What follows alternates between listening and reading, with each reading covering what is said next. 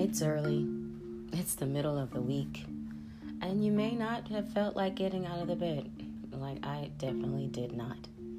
And you may be feeling like the week has given you so many problems. You may be feeling down because life, in its true form, is kicking your butt. But as long as we affirm positive thinking and positive words upon ourselves, we can get through life and all of the many issues we face. So here are some affirmations to get you through the rest of the week. Repeat after me I am unstoppable. I am unbreakable. I am committed.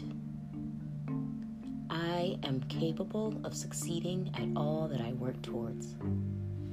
I am grateful. I am successful. I am present. I am intentional. I am worthy. I am love. I do not seek it. It will be attracted to me. I do not chase. I attract. I am my thoughts. I am not responsible for what others think of me. I am responsible for who I am. I am strong.